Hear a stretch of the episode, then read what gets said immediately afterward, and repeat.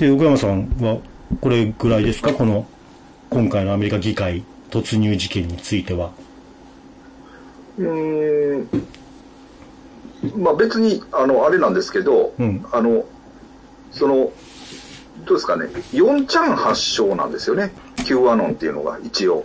ほうほう。4ちゃん。4ちゃん。はい4ちゃんっていうのは、えっ、と、欧米版、えー、2ちゃん、ね。はい。まあ、2ちゃんをパクったやつですよね。そうそう。で、で実際、えー、ひろゆきさんが一応うん。代表みたいになってるんですかね、4ちゃんも。代表にはなってないっけ？まあまあ、でもまあ、まあ、買収かなんか。かしてるんですよね。はあ、はい。うん。うん。なんで、だからまあ、そういう意味で言えば、うん。日本のネット文化が与えた影響もあるということなんですよ。まああの、間接的に言えばね。そう、そうです。うん。ええ。だから、あの、2チャンネルの土壌から、こう発生したっていうか、だから、トランプ支持の、えー、象徴するカエルのぬいぐるみありますもんね。マペット？なんだっけ？カエルの、ああ、そうなんですあの、泣いてる、はいはいはいはいえっと、名前えが、目がでっかい、はいあのカエルね。あれも、まあ、4ちゃん、4ちゃんの、はい発祥のネットミームから来てますもんね。ああ、そうなんですか。はい。もうそのトランプ時代のオカルトパワーに書いてありましええたけど、このこれね、この、この、ああ、こいつ、なんだっけ、マペット？えだったっけ？ね。はい。はい。だから、あの、ちょっとまあ、せ思想的な話になるというか、うん。あれで申し訳ないんですけれども、いえいえ、そういう話をするためのラジオなんで。いや、だから、2チャンネルって、多分、その、ひろゆきさんはね、うん。まあ、それこそ新自由主義的な発想というか、うん。まあ、こういう場所があって、で、そこにいろんなたくさんの人が流れ込んできて、うん。で、まあ、いろいろ議論をすると。うんでも、その議論をする中で、どうですか、その場なりのね、うん。自治が生生まれて、あの、どうですか、ルールが生まれて、うん。なんかその場が自然といいようになっていくんだみたいなうん。発想があったと思うんですよね。ちょっと、ちょっとわかりにくいかな。いや、まあ、わかりますよ。えーわかります？うん。ただ、そう思ってたと思うんですけれども、うん。それがでもね、あの、まあ、結果を見ればですよ。いわゆる、まあ、ネトウヨみたいな人たちがいっぱい出てきたりとか、うん。そういう、まあ、アメリカだったらこういう Q アノンみたいな人をこう、生み出す土壌になってしまったっていうね。えまあ、確かにそうですね。もうそこまえで広げて考えたら、今回のアメリカ突入、議会突入事件はひろゆきのせいだったっていうことになりますもんね。えそう、まあ、ひろゆきのせいというか、だからそういう、はい。どうですかね、そういう極端さと親和性を持つというか、うん。あの、うん。本来は、こう、もうちょっと公平な、なんていうんですかね、あの、場が、あの、醸成されるというか、うん。そういう考えがあったんじゃないかなと思うんですけれども。のあれですねね昔のネットで、ね、自然発生的にこうネチケットみたいなのがさあ、そうそうそうそうですね。はいえそういうのを狙ってたって始めたところもあったかもしれないですよね確かえそう、そうですよね。えまあもちろんそれこそネオ麦茶事件の、あのね、バスジャック事件、バスジャックっていうかね、ね、もう、ねもはい。うネオ麦茶っていう、あれもうに2000年 ?2001 年とえあれはすごかったですね、でもね。えああれの時に、嘘は嘘であると、見抜けない人でないと掲示板を使うのは難しいってね。まあ、掲示板を使うのはカッコなんですけどね。嘘は嘘であると見抜ける人でないと難しいって、ひろゆきさんがね、もう言ってましたね。ね、もう、まあ、まあ、誰もが知るセリフですけども。えまあ、結局、そういう人たちにリリテラシーが上がっていくでしょう、徐々にっていう意図があったと思うんですよね、あの時のひろゆきさんにはねえ。えええええまあ、真逆ですかね。どっちかというと、そうねまあ、真逆というか、まあ、ええ極二極化した感じですよね。別にリテラシーが上がってもいるとは思いますけども、えええーリテラシーっていうものをそもそも持たないっていう選択肢を持つ、ええまあ、選択肢というか、もう自然とそっちの方に流れ込んでる、リリテラシーを持たないという方に流れ込む人もたくさんいるっていうのが、10、20年後の世の中ってことですね。あの時の発言から。えええええもっと爆災化してきますよね。爆災の方が秩序あるんじゃないの？あれ。あの、だってさ、えいや、そう、そんな感じがする。あれはものすごい空気感と距離感でやってますよね。どこ行けばやれるかとか。どこの、ダムのあそこ行くと、あの、体売ってる女の子がいるとか。なんか、あの話違うけどさ、爆災でさ、近所とか調べると、はい本当にいつも行く100均のトイレとかで、うん。はいが発展場になってんのとか気づいてさ、うん。はいはいはい。世界がまた別のものに見えるよね。AR ですよね。オルタナティブリアリティで爆災というフィルターを通して。あの丸越が、みたいなさ。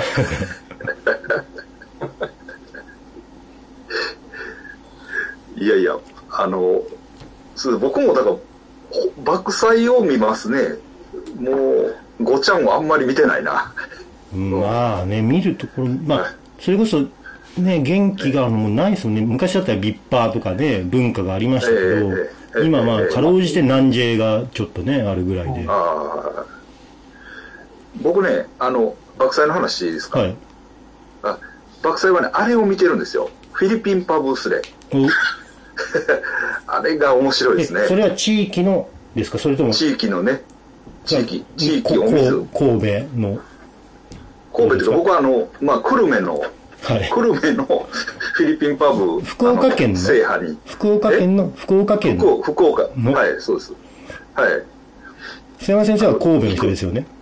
はい、僕は神戸なんですけど、わざわざ久留米に行くんですね？久留米、あ、いや、あ、そうかそうか。えっと、こっちでは説明してないですよね。あの、うん久留米ってね、30万人ぐらいの都市だはと思うんですけど、い。はい。フィリピンパブがむちゃくちゃあるんですよ。人口一人当たりのフィリピンパブ率は多分、日本一。あトップ、トップ、トップ世界一でしょうかね。もしかしたら。あ、かもしれない。あの、マニラ、マニラの次ぐらいに多いと思う。マニラ、マニラはフィリピンパブとは言わないですからね。ただのパブですからね。マニラにあるパブ、フィリピンパブ。まあまあそうですけど。いや、本当にね、あの、だから、えっとね、はほんで、だから爆災の、その、きあの、九州の、えっと、お水の、えっと、外国人パブやったかな、うんスレかなんかいうのがあるんですよ。そこ見てもらったら、もうほとんど久留米です。は九州全域の板ですけど、あ。うん。ほ、ほとんどもう半分以上は久留米ですね。なぜなぜ久留米に？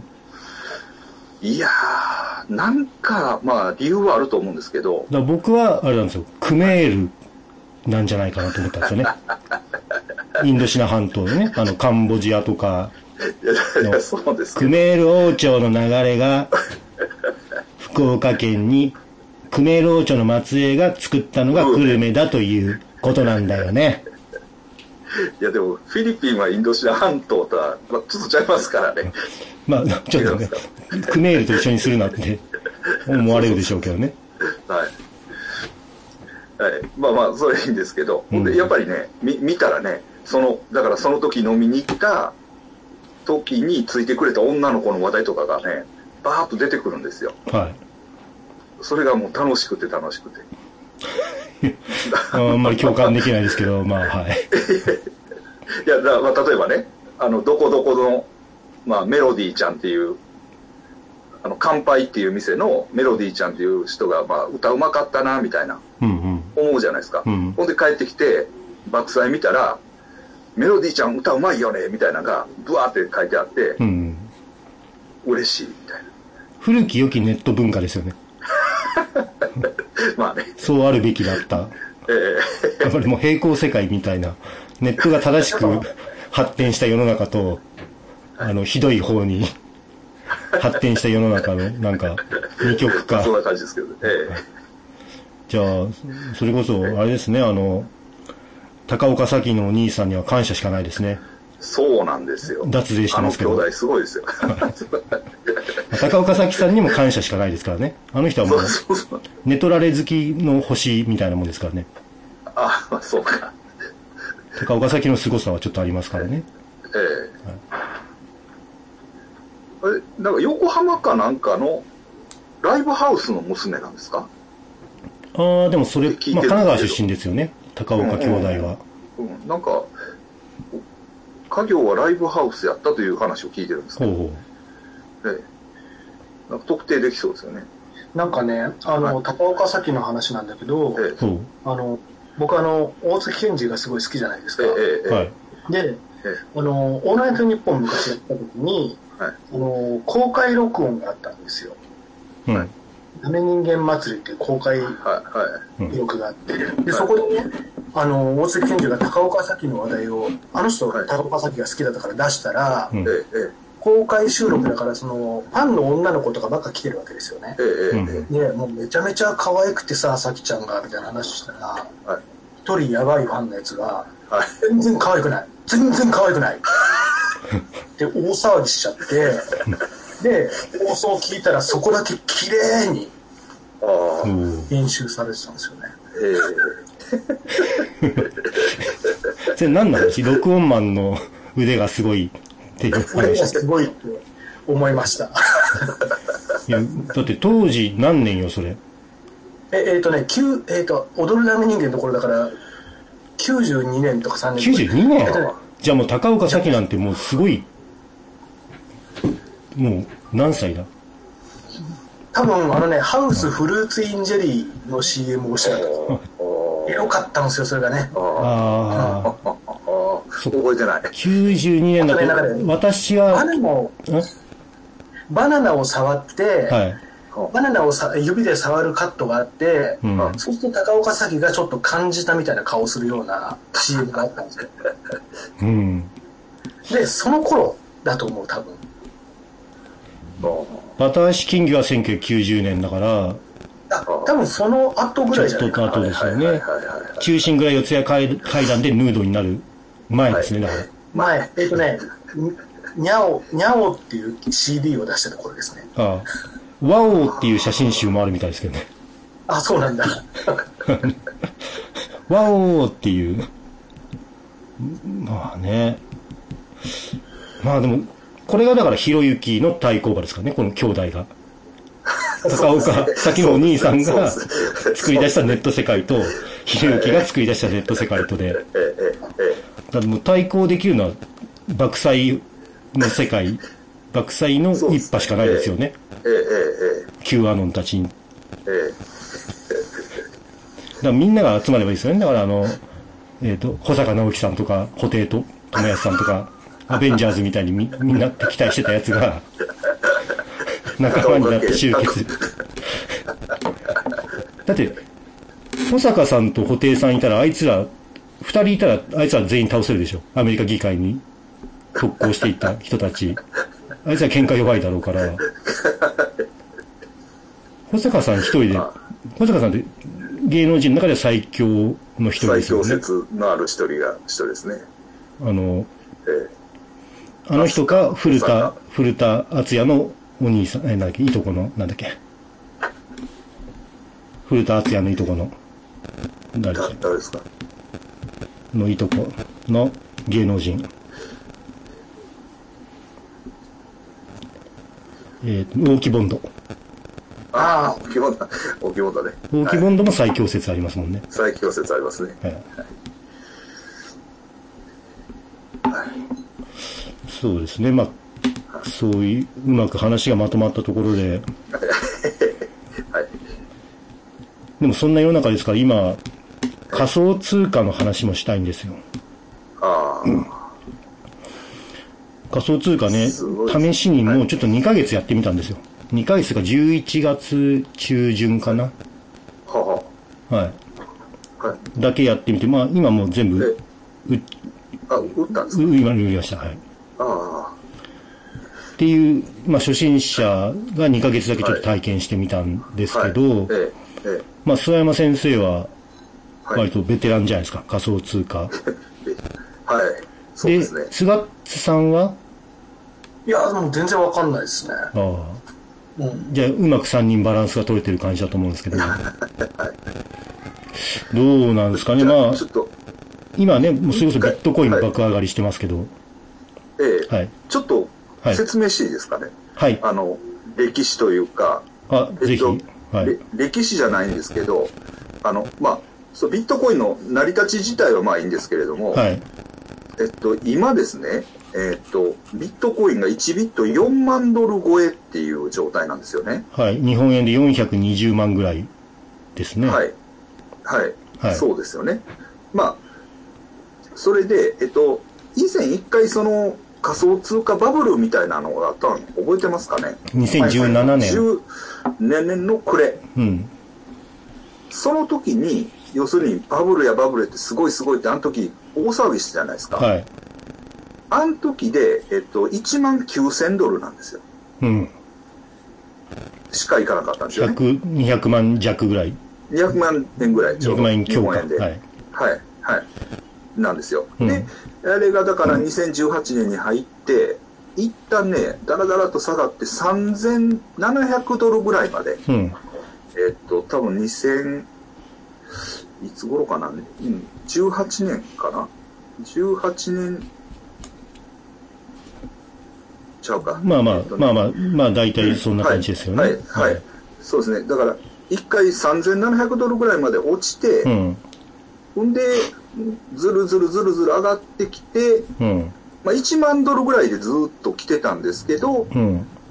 これから、まあ僕もクリスマスぐらいに向けて2万ドルぐらい行くんじゃないかなと思ってたんですけど、うん。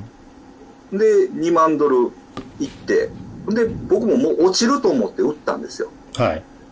はい。ほんなら、えっと、その2万ドルが超えたものが今4万ドルですよ。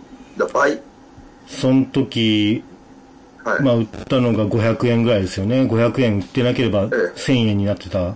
そう、そう、そういうことです。そういうことです。はい。ええ。というね、はい。もう、ものすごいことになってるんですけど、か会長はいくらで買っていくらで売ったんですか？僕は30円で買って42円で売りました。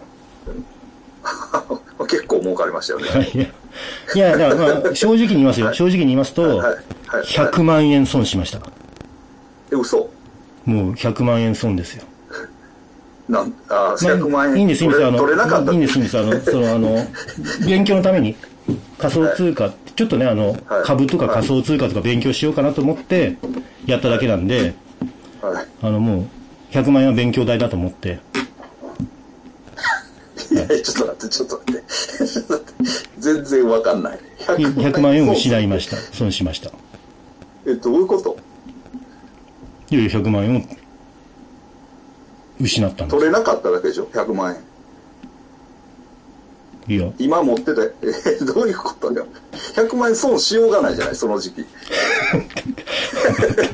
悪いけど。爆上がりの時期ですからね。あの、ここ2ヶ月ね。そうそうそうそう。いや、草コイン、草コイン買っちゃったから。いあ、草コイン買ったんか。や、嘘嘘嘘、嘘です。嘘です。ビットコインとリップル。はい。あ、リップルか。リップルは、あのーはい間違えて買っちゃったんですよ。ビットコインとリップルってね、はいが、上と、大体上と下じゃないですか。並びの中で。はいビットコイン、リップルみたいな感じになってるじゃん。はいはいはいはい。販売所とかのね、取引所とかで、ええええビットコイン買おうと思ってリップを押しちゃって買っちゃったんですよ。はい。うわーと思って、はい。まあいいやと思って、同じ額ビットコインも買ったんで、結構貯金がはたかれたんですけど、はいはいはい。あの、ビットコインにこれぐらい突っ込もうと思ったのをリップルにも、つまり倍、倍いった。出費いっちゃったんではい。でもどっちも上がったでしょ？いやだから、はい。何の話してるの会長。何を言ってる会長。いやだからさ、もう本当にがっかりなんですけど、はいはい。まあ、菅津さんも、なんかニヤニヤ、僕は損するのがそんなに、そんなに嬉しいですか、菅津さん。これズームで見てるんですけど。これって、今、今買っても意味がないんでしょ？まあ上がりき今でもこれからまた上がるかもしれないけどね。そうなんですよ。そういうことを言う人もいるんですよ。逆にさ、その100万とかだった頃ってあったじゃないですか。うん。はい。その頃に買ってた人がそのまま置いといたら増えてるってことですよ、ね。そうです。そうです。そうです。だからね、はい。僕は、だから、本当はもう100万儲かるはずだったんですけど、数十万ぐらいしか儲かりませんでした。ういーえ、みんなそんな何十万っていうレベルでお金を入れてるのもう、いやいや、もう100万儲かるはずだったんですけどもねすげえ損しちゃった。うん、ぐちゅんぐちゅん。実はでも数十万ぐらい儲かってます。おやおや、どうしたんですか、菅津さん。なんか、笑いが固まってますけども。え、悔しいですか？悔しい？ああんまり僕、その、そういう系って全然疎いし、うい負け惜しみもらいました。ありがとうございます。負け惜しみもすごいほっこりします。心の養分です。つ。植えてる。小金虫は金持ちだ。すがつ涙目ピロピロピ。悔しいですか？悔しいね悔しいですか？何十万だったらな、別に、そうなんだ、すごいな。今の会長みたいなやつ、TikTok にまたいっぱいおんで。アンチコメントありがとうございます。みたいなんで。数十万なんて走った金ですもんね、菅津さんにとっては。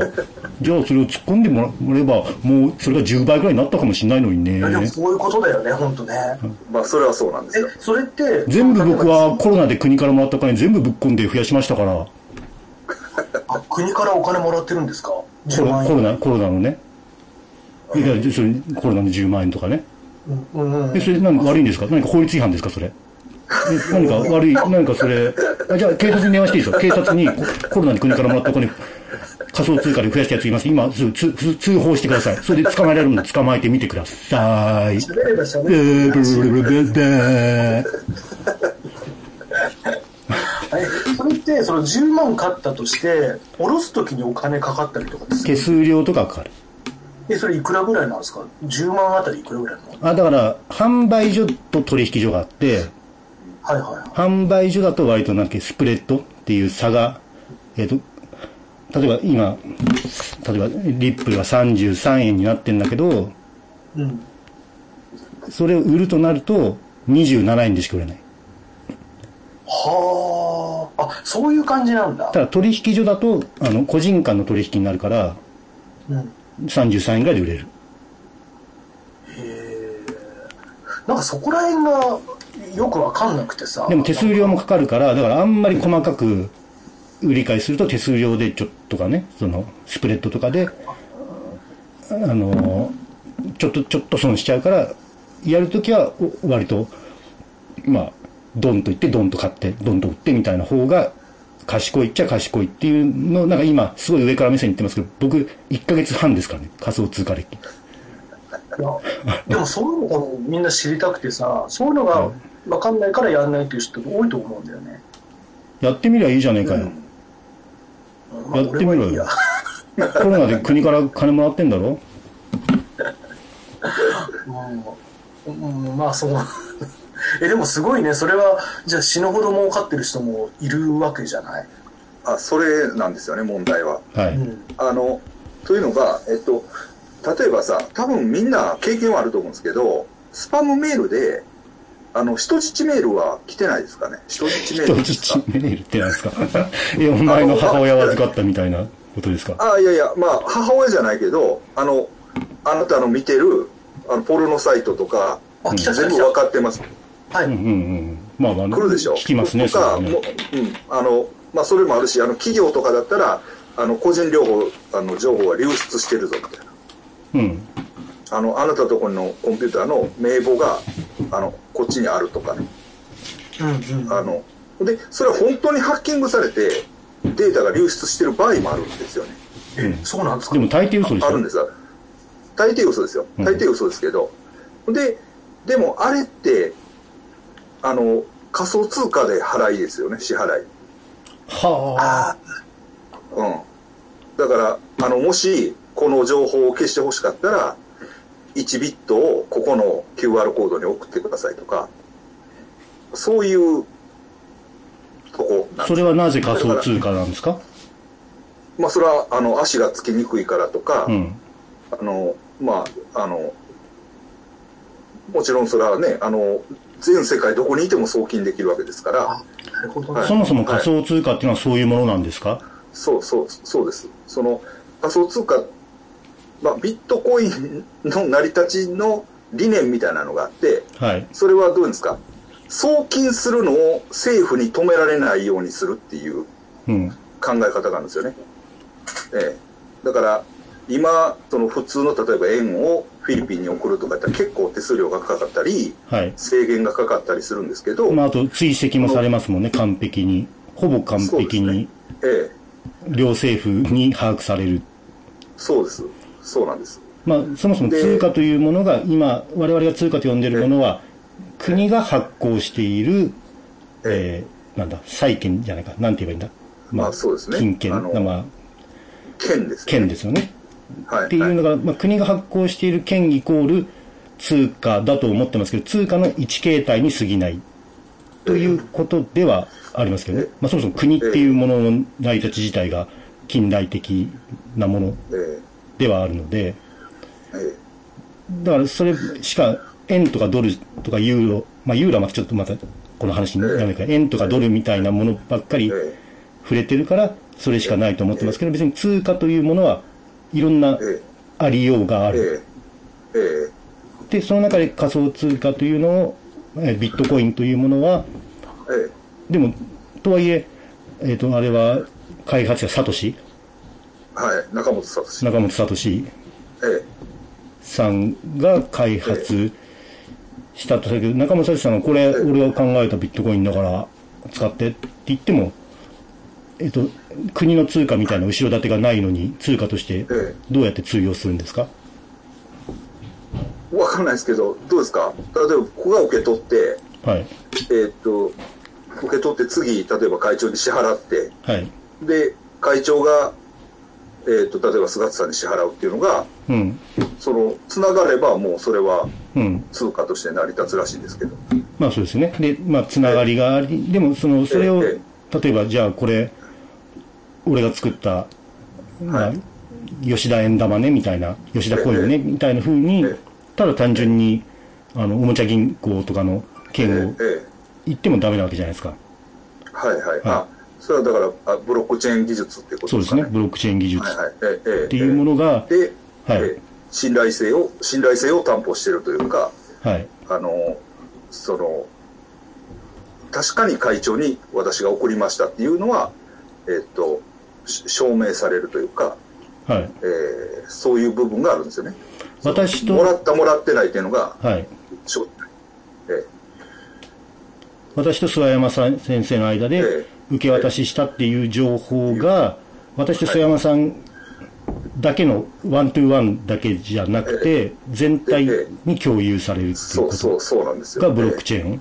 ブロックチェーン、はい。まあだからもともと、それこそ日本人が開発した P2P はい。の技術と根っこは一緒ですよね。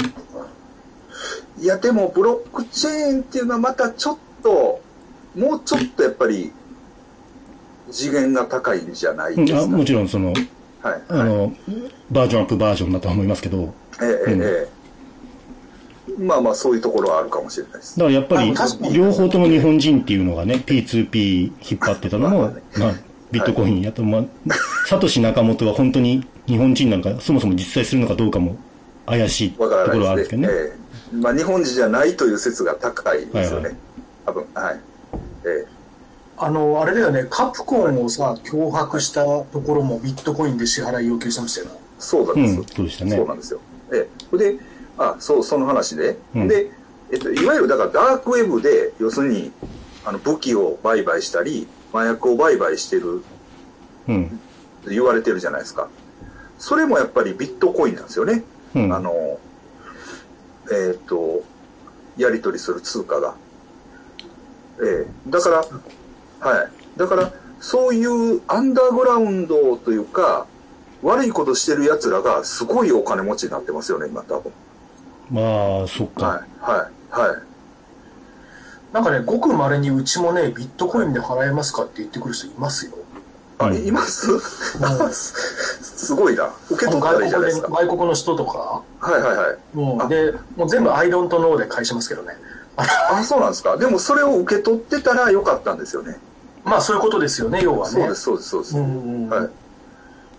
そううちはほら、ペイパルを大体使ってるから、ああのまあそっちの方が楽あ。なうんん。ほんで、今回ね、その、えっと、ビットコインが上がってる一応理由として、うん。ペイパルが仮想通貨を導入するんですか？なんか、どういう形でかは知らないんですけど。うんそういう説、説というかありましたよね、なんかね。ええええ説っていうかもうそれは規定路線じゃないそうなんですよ。のかな。うん。だしは、いペイパルもそうだし、き大企業とかはが結構もうビットコインを認めるかみたいな流れになってるからっていうのが、えーその上昇のね、後押しっていうか、っていうことですね。まあもちろんそれをはい。言っては、まあ今のも多少はバブルはバブルでしょうからええ、まあそういえう、まあいい空気感になったから今のうちに買っとけ感っていうええのもあるし、まあしても多少入ってるでしょうし、ええあ、そうですね、してってわかりますか？わかんないです。ああ、してから、そっからか。で逆三尊は？逆三尊わかる？逆三尊が上がるの。ん？ダブルボトム。ダブルボトムのもっとすごいのは逆三尊なの？でもさ、こうやってやっぱラジオ聞いてるとさ、こう分かったふりでみんな聞いちゃうじゃん。だから僕みたいな人必要なんですよ。みんな分かんない。まあ、してっていうのは操作するね、もっとでかいやつら、まあ、クジラとか言ったりしますよね。そのでかい大量保有者とかをクジラだったり、まあ、あとはもっとも、株の用語でしょ？はい。してはもっとも、クジラは多分仮想通貨以降じゃない？あ、そうなんですか。違うかな？ホエールっていうのはえ。えそうです僕もでも1ヶ月半しかやってないんで。あの、これまあすげえ知ったか無理してるんですけど。ね。まあそこら辺はもちろんありますよね。で、まあなんかやっぱりでもこれちょっと認められるなと思ったから、11月半ばぐらいで。一回買って勉強するにはいいタイミングだなと思って、で、リップルも間違えて買ったんですけど、は一回爆上がりしたでしょ。い。爆上がりしましたね。で、ドーンときましたで、ね。トーンとして、あれは連邦の、あの、アメリカの証券取引所に訴訟を起こされて、リップル社が。で、ストーンって暴落しましたよね。そうですね。そうですね。だから俺、あの、ぼ上がった時に言ってればもっとすごい得したんですけど、今もう買った時よりも下がってるぐらいですから、その暴落によって。はいはいはいはい。はい。で、あれはまさにしてって言われてますよね。リップル社があ訴訟されるの分かってるから、あ、はい。手持ちのリップルを高く売り抜けるために、一回、あの、操作して、はい。で、まあ、リップル社ののみじゃないかもしれないけどね、そのええ大量保有者、クジラとかが、ええで、えー倍、2. 点何倍ぐらいにしといて、売って、訴訟でいきなり暴落ってえいうえのは、指定が入ってるってみんな、ツイッターのみんな言ってますよ。ええそれでもインインサイダー取引じゃないんですか？大丈夫なんですかね？ね。うん。株でやったらダメなんですかね？で、あの、面白いのが、訴訟は、お前、それ、あの、仮想通貨じゃなくて、有価証券だろって訴訟を答えてるんですよね。ああ、なるほどね。だからそれかリップルはちょっとそういう、えうん。リップルっていうのはビットコインと違って、こそうね。う、。え。セントラル方式っていう、なんか、リップえル社がえー管理するみたいな、ええ。ええ。やってるから、仮想通貨の理念とは、どっちかというと真逆、社は真逆。ええ。ええ。になってんだけど、でも確かに、送金は早いんですよね。はい。ビットコインと違って。ええ。まあ、それがリップを、の、あの、売りなのでええ、めっちゃ早いし、手数料もかかんない。送金にええ。受け取りに対して。え。だから、俺はなんとかこのリップ、今暴落したんですけど、えうまく、少しでも高値を売れるところにボンボンボンボン、こう、移し替える。移し替えることはもう一瞬でできるし、1円もかかんないんでえ、え。やって、で、このビットコインの今の、えっと、4万ドル以上のば、あの、に伴って、リップルも上がってるんですよ、多少。えはい。まあ上がりますね。まあ、それは多分、このビットコインバブルを受けた、あまり何も知らない人たちが、あ、このリップルって有名なのにすぐ安くなってんじゃんって買ってるからだと思うんですよねえ。実質性が伴わない。えでも、俺が買った時ぐらいに戻したんで、今ポンと、それで、ラッキーっつって売ったっていうのが昨日の状態です。あ、高い時には売れなかったんですか？だから言わなかったんですよ。だからそれで、ああ、なるほど。それそうそれとあとビットコインも割と早めに売っちゃったんで、はいはいはい。あああ、の、なるほど、なる全然400、4万ドル台に行くはい、全然手前で売っちゃったんで、ほど。はい、えええそれで、100万円損したんで、ちょっと今度、お金くれよ。俺100万円損したんだから。リスナーの皆さんお金ください。三井住友銀行日比谷支店普通口座3001074。この100万円失ったあるね吉田祐希に入金してください。え、こういうのって、いくらからやるの？大体みんな。いや、いに。くらでもいいですよ。うん 1, 1万とか2万で全然、全然面白いと思いますよ。持ってたらね。うん。だからその金出すか出さないかで、やっぱり勉強の身になり方が違うじゃん。うんうん。うん。だからまあ、10万出すうんね。ちょっとヒヤッとする金出してる、だから俺は。ああ、そう、それじゃないと多分何にも勉強にならないと思う。ただ、そうなっちゃうと、もう一日中見ちゃう。そうだね。株と違って1秒ごとに変わるから、株だとほら午前の相場が終わるところまで見てさ、まあその日一日も、じゃあ次の日、で、しかも土日はやんないとかあるけど、仮想通貨はもう、毎24時間ずっとあるんで、もうずっと見ちゃうから、仕事になんねえと思って全部売った。そろそろちゃんと仕事しなきゃいけないんで。そう、なんかね、それがね、こう、常にお金のこと考えなきゃダメなんだなっていうのが、なんか想像できるのよ、自分の性格的にも。だからさ、あんましやってなかったんだよな。でも面白そうですね。それやってみて、やまああのってみて言えよ、そういうことは。ほら、僕はね、なんかね、気づけばこう、講座見たら、あ、これだけ増えてるわっていう方が好きなんですよ。だから、うん、あの、常にこう、お金のこと考えてるのって嫌だなって思うから。でも、あのね、だから、あの、まあ、会長みたいにお金出して買うのもいいですけど、菅さんね、あの、代金をもらうっていうのはいいですよ、確かに。うん。僕もね、あの、支払いを仮想通貨でする人が一人いるんですよ。はいはいはい一。人、二人ぐらいいるんですよ。うんで、まあ、仮想通貨で払っていいですかって言言ってくるお客さんがいるんですよね。うん。仕事のお金をうん。ほんで、あ、それを受け取るんですよ。で、昨日も僕、1万円受け取りました。それで。うん、あの、上がってるから仮想通貨でもいいみたいな。払ってもらったんですよ。はい。はい、そういう感じで、あの、そういう感じで、どうですか？自分の財布にお金を入れといたら、うん。あの、まあ、変動するんで、気がついたら増えてたり減ってたりするんですよね。あのーさっきちょっと会長言ってたけど、ビットコインって入金が遅いの。えっとね、あの、いろいろ、ちょっと手数料を、あの、割り増しで払ったりしたら、早く遅れたりするんかな。僕もちょっとこう、よく分かってないですけど、いや、うん、あなんかねの、今はまたすごい遅いですね。いやなんかそれと連動してるかわかんないんですけど、はい。そのペイパルが今度その、ビッあの仮想通貨を作るんでしょ？で、あのーペイパルがね、ある時から異常に入金早くなったんですよ。えー、そう、だからもしかしたらなんかその、ちょっと練習というかしてるのかもしれないですよね。ああ、なんかそうかもしれないです今ね。1日でえー入るもんな。あ大体あ。でも、仮想通貨って、もう瞬、瞬間です。はい。あの、うんビッて入るんですよ。はい。じゃあなんで遅い早いがあるん今、ですか？昨日僕ビットコインもらったら、うん。多分めっちゃ取引が混み合ってるからですね。今なんかめっちゃ渋滞してるみたいじゃないですか。はい。今のこの、ちょうど今、渋滞してます今ね今日1月昨日9日この時。うん。うん。うん。うん、うん、そうですね。昨日僕1万円もらったのは全然入んなくて、今日、今朝見たら入ってましたけど、うんうん。だから数時間かかってますね。はい。めちゃめちゃ不安になりますよね、あれ。この、タグ、タグをつけないと絶対に戻ってきません。タグをつけないで送金した場合は、絶対に確実にもう電子の海に消えて戻ってこないから諦めろみたいなこと書いてありますもんね。送金するときに。こ怖すぎるんですよね。まあでも、失敗したことはないですよ。はいはい。うん。え、横山さん相当もう、今の状況でじゃあ儲かったんですか？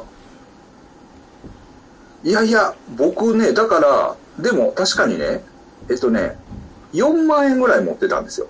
うん。はい。なんか代金を受け取って、4万円ぐらい持ってたのが、30万になりました。おはい。あ、8倍ぐらい、8、9倍になったのはなった。ーじゃあそれ結構前にもらってたやつでか。、僕もこう、そうですね。うんだからその3000ドル台に下がった時にもらってたんですよ。うんうん。だからまあ、まあ、まあ、二十数万ですから、うんそらね、あの、やってる人からしたらビビたるもんですけど、まあ、嬉しいですよね。そんだけああればね。だから差額としてね、二十数万儲かったってことですもんね。ええ、ええ、ええ、そうそうそうそう。うん。まあ、まあ、よかった。まあ、い、で、それでね、えっとね、あの、あの、僕だから、とにかく一番熱かった2017年、うんこれから2018年あの時に CM をバンバンことを思って、ええ、そうそうそうそう、うんいろいろありましたね。あの時に、要するに今日1月9日でしょ？これやってるのが。ああ、確かに。ほんで、そうそう、ほんでね、1月ね、10日ぐらいからうん急落したんですよ。はい、はい。僕、それがまた来ると思って、うん。怖くなって売ってるんですよ。いや、本当そだから明。日、明後日ぐらい、うん。はい。あの、なんか悪いことが起こるんじゃないかなと思って見てます。はい。でもだからそういうことが起こると思ってると、これがまた5万ドル台とかになるんでしょうね。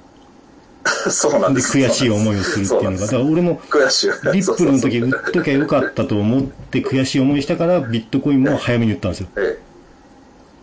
はい、はい。そしたら、もう、なるほど、なるほど。はい爆上がり、そうですよね。その後にしてるし。ええ。えちなみに、その、え。天川さんに教えてもらわないと。はい。ね、見方をね、逆三尊とかの見方を。あともなんか逆三尊どころじゃなくて、なんかいろいろありますよね。なんとかフラッシュみたいな、なんか、わけの中、名前がよくわかんない。このななんだっけ、なんか、この、ね、この動きの見方の、なんかこれとこれの、レイ、レイラインみたいな、なんかもう、かっこいい名前のやつありますよね。は いえ、天川さんのインスタをフォローしてない？あ、だたま、あ、見てますよ、だからたまに。見てるあれ、なんかもう、もうなんかすごいやん、あれ。なんか、なんか、あの文学的だなとか言ってますもんね、自分で。あの、この、この、変な読み方ね。なんとかシステムとかあるんですよね。なんとかメソッドとか。なんなんかね、うんなんかすごいですよで、ね。勉強会とか言ってますもんね。あ、そうなんや。あちょっとオカルト入ってる感じもあるんですけどね。あ、ああ、はいはいはい。なんか、でもねうんねえででも2017年の時は儲けたわけでしょ？えーっと、僕ですか？はい。あ、いや、だからその時に、ほそれこそ本当やったら、うんほ僕、それこそ200万損しましたよ。ああ、吉田理論で言ったら、ほだからピークで、いや、はい儲かりましたよ。はいはい儲かったけど、ピークで売ってたら本当ね、2、300あったもんを、うん、もう、70万とかで売ったんじゃないですか。うん。売ったというか、70万ぐらいをフィリピンに送金しました。それで土産物屋をやりました。そんな感じです。逆に言うと俺、土産物屋やるんだから2、300万儲かったんだろうなと思ったんですけどね。いや、ダメだった。だからそうじゃなくて逆にフィリピンでは70万円で土産物屋できるんですね。できます。できますね。はっきりでできますね。うん。まあまあ、あの、もうちょっと自分で追い金はしましたけど、はいはい。あの、うん、まあ、70万こっきりではできなかったですけど、うん。うん。でもまあ、できる、まあできるんじゃないですか。うまくやれば。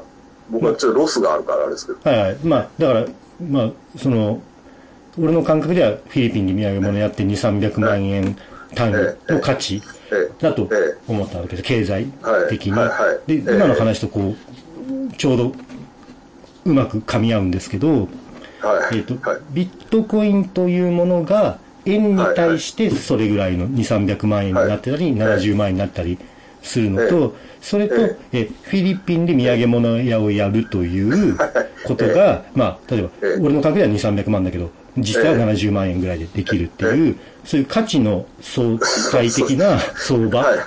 っていうことなわけじゃないですか、つまり。ええ。今我々が話してるのは。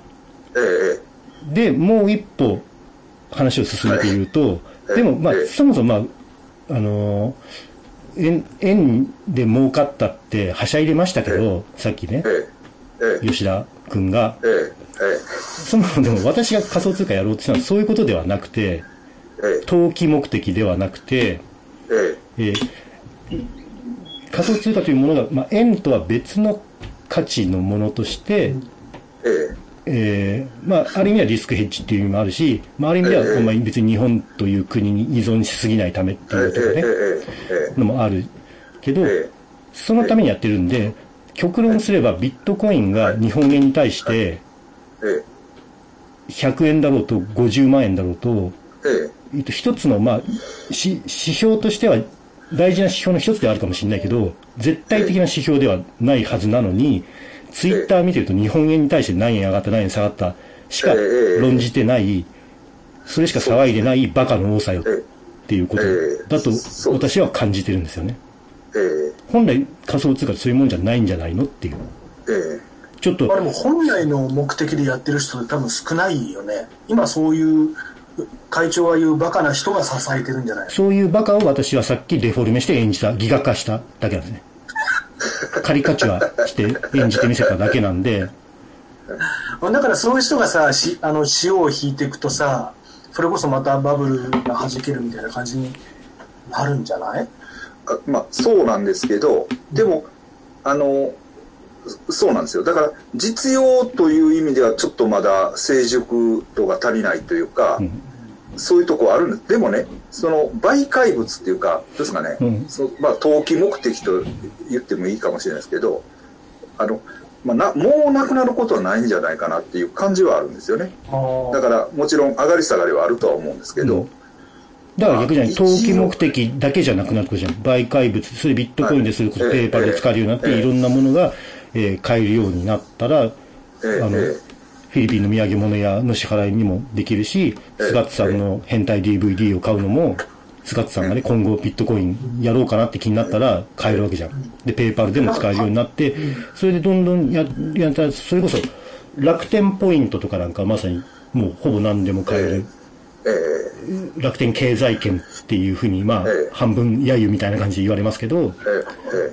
何かないわけありますもんね。まあ、しそれこそアマゾン的な商品もあれば、えーええ生命保険もあれば、株もあれば、っていうふうになって、まあ、一応まあ、楽天ってもうほぼ、つつがなく買える、日本の円やドルと同じ扱い、まあ、正確に経済学者からみ言わせれば全然違うんでしょうけど、とはいえ、まあ、うちらの肌感覚、日常感覚からすると、日本円と別に同じぐらいに使えるところにほぼ近づいてきてるじゃないですか。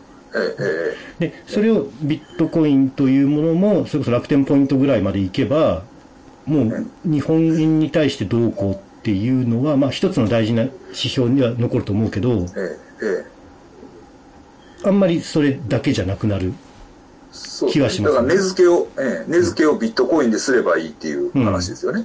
うんああまパリ行った時、使える店ありましたね、やっぱしね。あ、ああ、そうですよね。えで、その人たちがその人たちでビットコイン経済圏で生きてれば、日本円に対してどうだろうと、えはいあの、独立して動けるわけですよね。ええだからそれこそ昔、唐谷公人が地域通貨にちょっと未来を見出しええ出していたのと、えええまあちょっと被るところはええありますけど、そういう目的でビットコインをやってる人は、ツイッター見る限りあんまりいないですけどね。送り人的な人しかいないですから。だかうんそれこそアナキストのうん、アナキストの曽山先生なんかは、はい、はい。むしろそういう観点でやってるんじゃないかと思ったんですけど。そう、そそうです。まあ、完全にそういう気持ちはあるんですけど、ただ、現実的にはね、結局、まあ、例えば、5000円分のビットコインを送るっていううん。考え方ですよね。大体。だからあ、まあ、うん、だから物の代金をもらうときに、例えば、菅津さんの DVD が、例えば、ね、1万円だとしたら、その1万円分のビットコインを送ってくださいみたいな。それがその時にそんな感じだと思うんです0.00はい1なのか25とか。0.0023なのかとかね。はい。うん、だから今やったら0.0025が1万円ぐらいかな、うん。っていう感じですけど、それを送ってくれっていうふうにはならないと思うんですよね。1万円っていうふうに入れるんですよね。ああ、なるほど。円で。はい。はい。うんうんうんだから菅津さんが率先して、俺の DVD は0.001ビットコインだみたいな。世の中がどう動こうと。値付けを、値付けをビットコインでそれこそしていくわけですよね。そう。そうそうそうそう。していけばうん、ほんな、うん、はい いいですよ。なるほど、なるほど。ええ、え検討します。絶対やんないでしょ。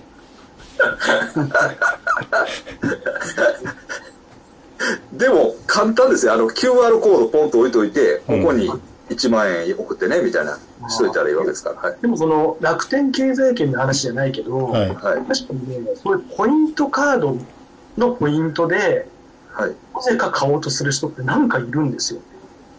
あ、はいはいはい。もはい。うで僕があのヨドバシのポイントを貯めて集めてるのが結構趣味はいで、うん。え一回ね、ヨドバシのポイントで買えませんかって言ってきた人がいて、はい。これは一瞬考えたんですけど、譲渡の仕方がよくわかんなかったから、ええ。しなかったんですあ、でも仕組み的ににはできるんだ。ヨドバシポイントって譲渡。できないんじゃないかな。あとなんか、それこそ、なんだろう、なんか楽、え、アマゾンポイントとかで買う人とか、買いたがる人とか、アマゾンギフト券とかはいけるけどね。うんだからなんかそう、日本円以外でなんか買おうとする人はね、たまに年一ぐらいだけど、うん。いますよね。だから、うん、まあ、ビットコインはね、それのもっとあるのものとしてさ、うん、0.001ビットコインですって書いてあるかもな。はい。はい。でも、僕はあの、タイの人とお金のやり取りするとき、まあ、タイの日本人ですけどね、うんあの、えっ、と、アマゾンギフトカードでやってます。あうあ、ん。まあ、あの、5000円とか1万円単位になっちゃうけど、はいはいはい。はい。うん。それはそっちの方がやっぱり余計なものを抜かれないっていうこと？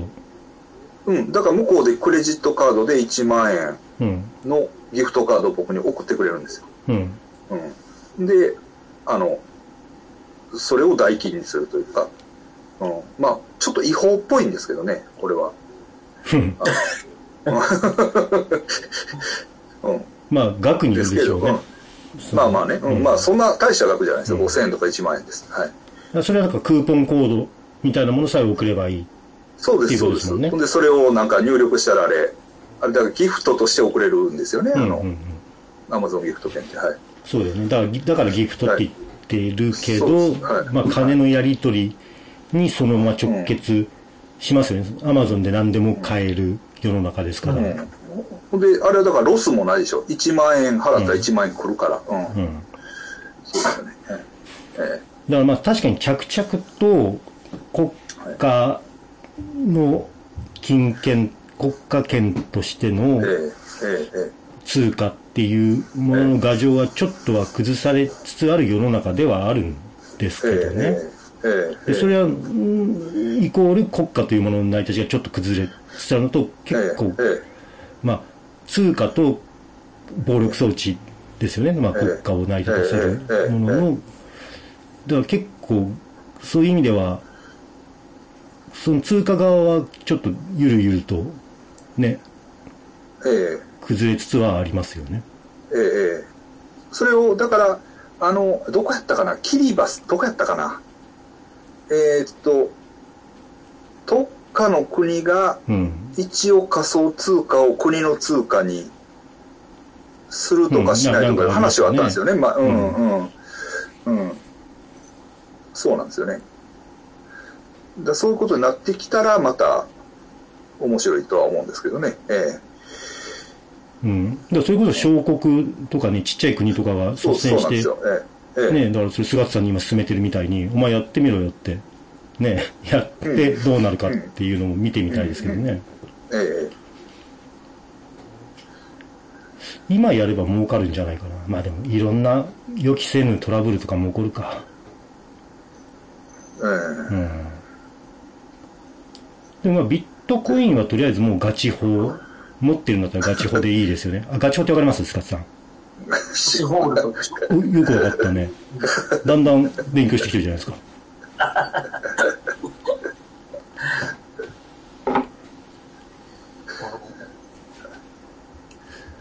ね、リップルも実はまだちょっと持ってるんですけどね。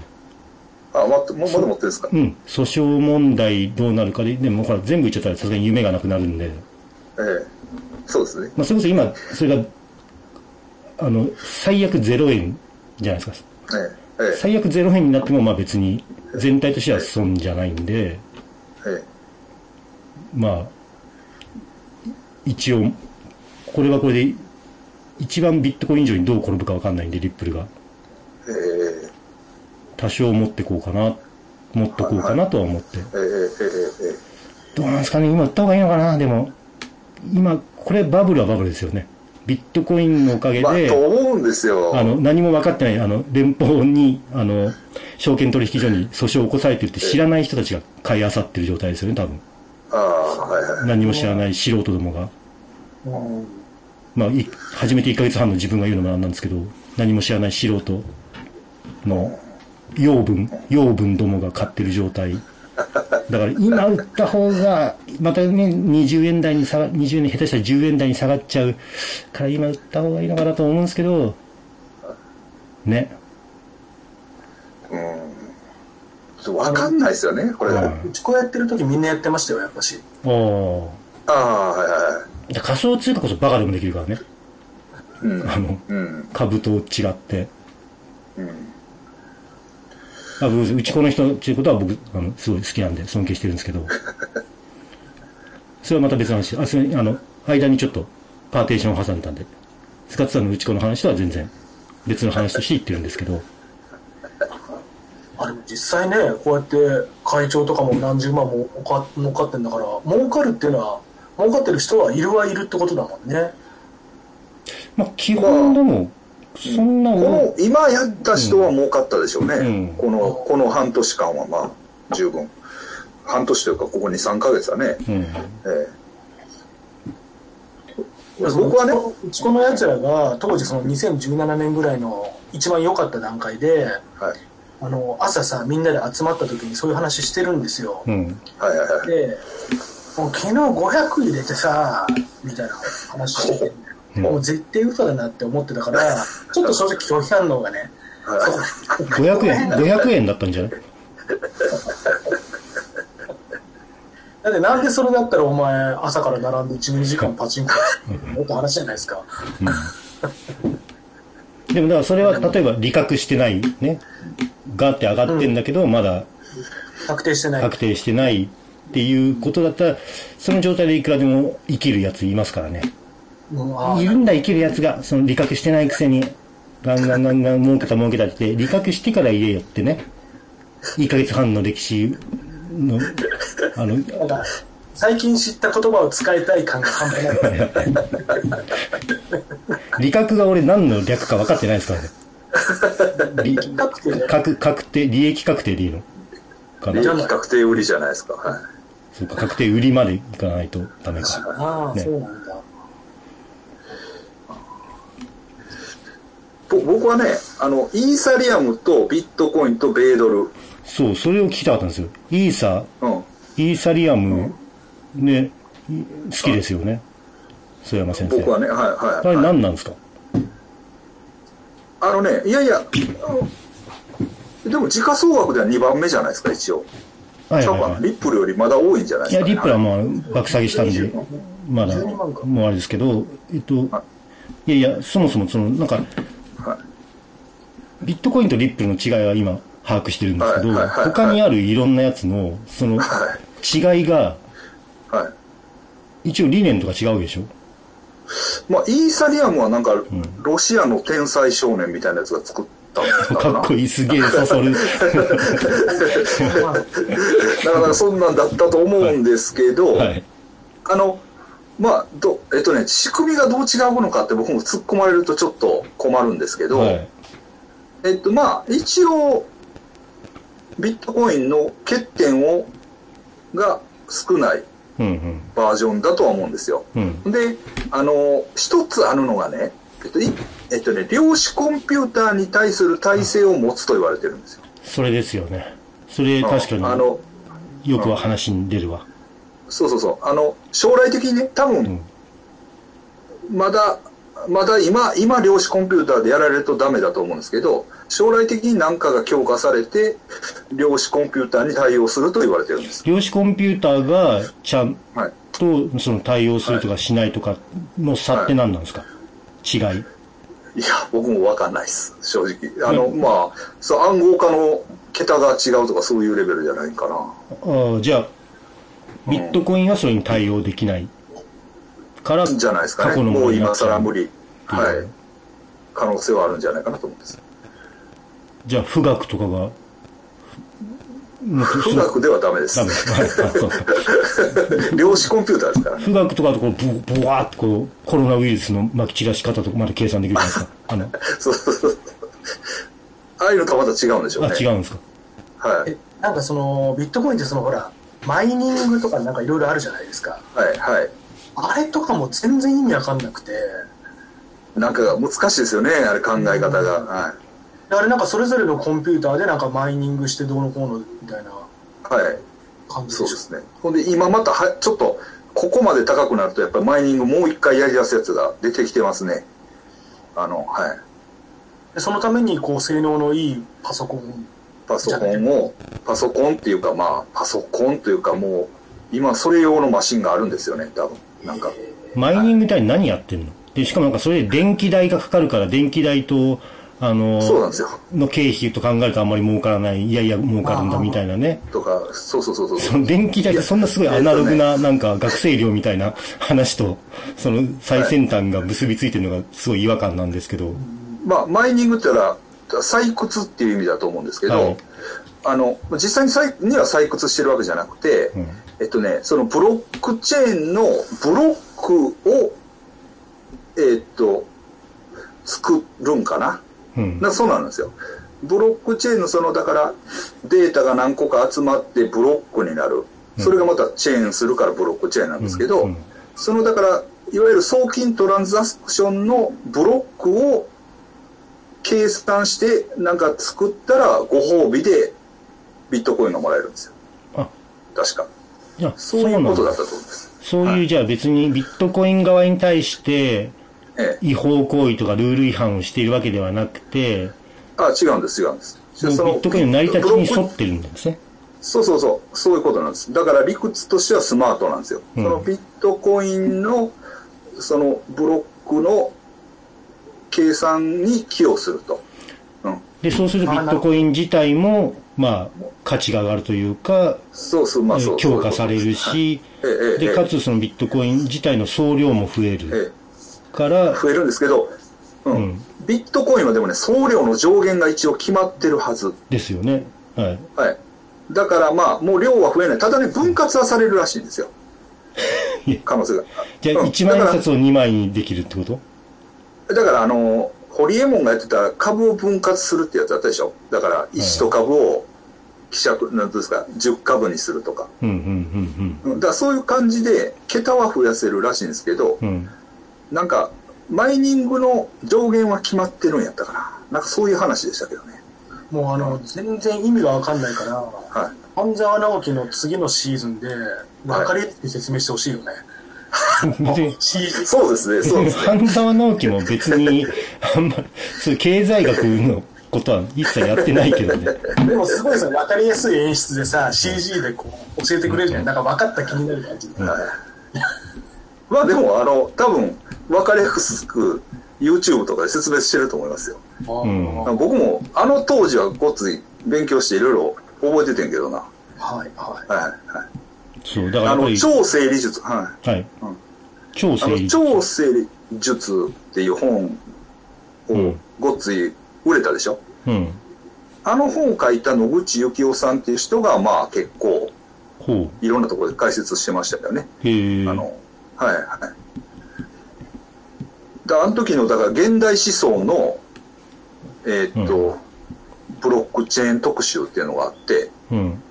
それもだから野口幸雄さんが、まあ、主な解説をしてるというか、うん。そういう感じでしたね。ええ懐かしい。なんか、暑かったな、あの頃。ね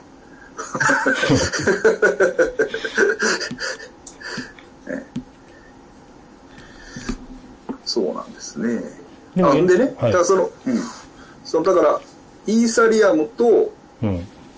ビットコインとドルはい。で、こう、一応投資みたいなのをするんですよ、僕はね。うん。っていうのは、よくあるじゃないですか、あの、あの、どういうの？似てるんですよね、動きが。ビットコインが上がったらイーサリアムも上がる。うん。で、ビットコインが下がったらイーサリアムも基本的には下がるんですよ。でもそれ逆に、そんな連動してるもの3つじゃ、リスクヘッジっていうか分散にならない？うん。で、まあ、だから真ん中にドルを置いて、はい。だから、こう、どうですか？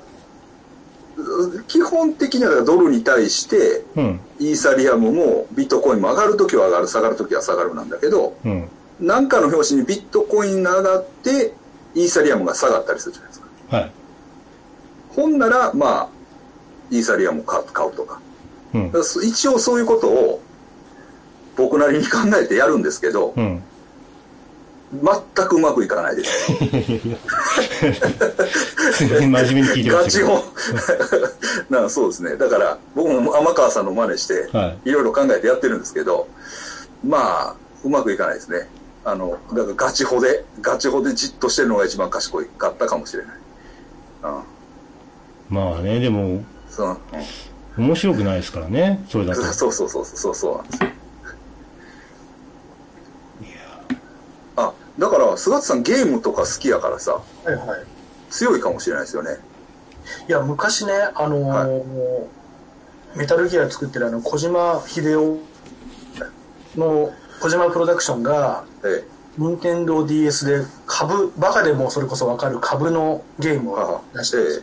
ええ。ええ。全然わかんなくて。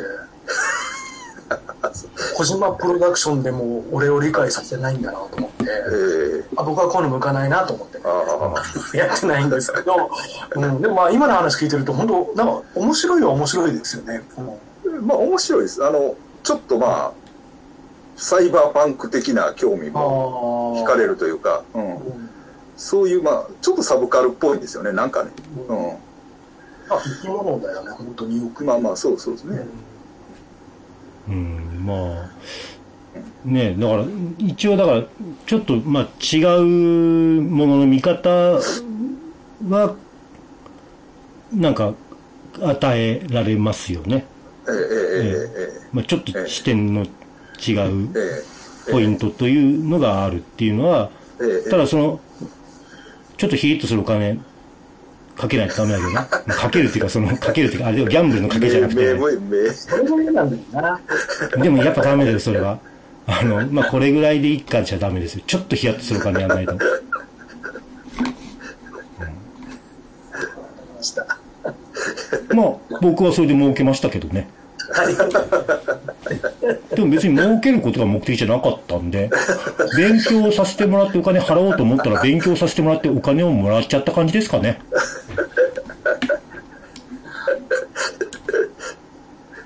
それで H2N9500 円で買いました。あとこの3話サプライの300円のスピーカー買いましたから。こうやって皆さんに僕が儲けたお金をリスナーの皆さんにや菅津さんや須山先生に還元してるんですから。これが経済を回すっていうことなんじゃないですかね。そうです。ありがとうございます。いえいえ。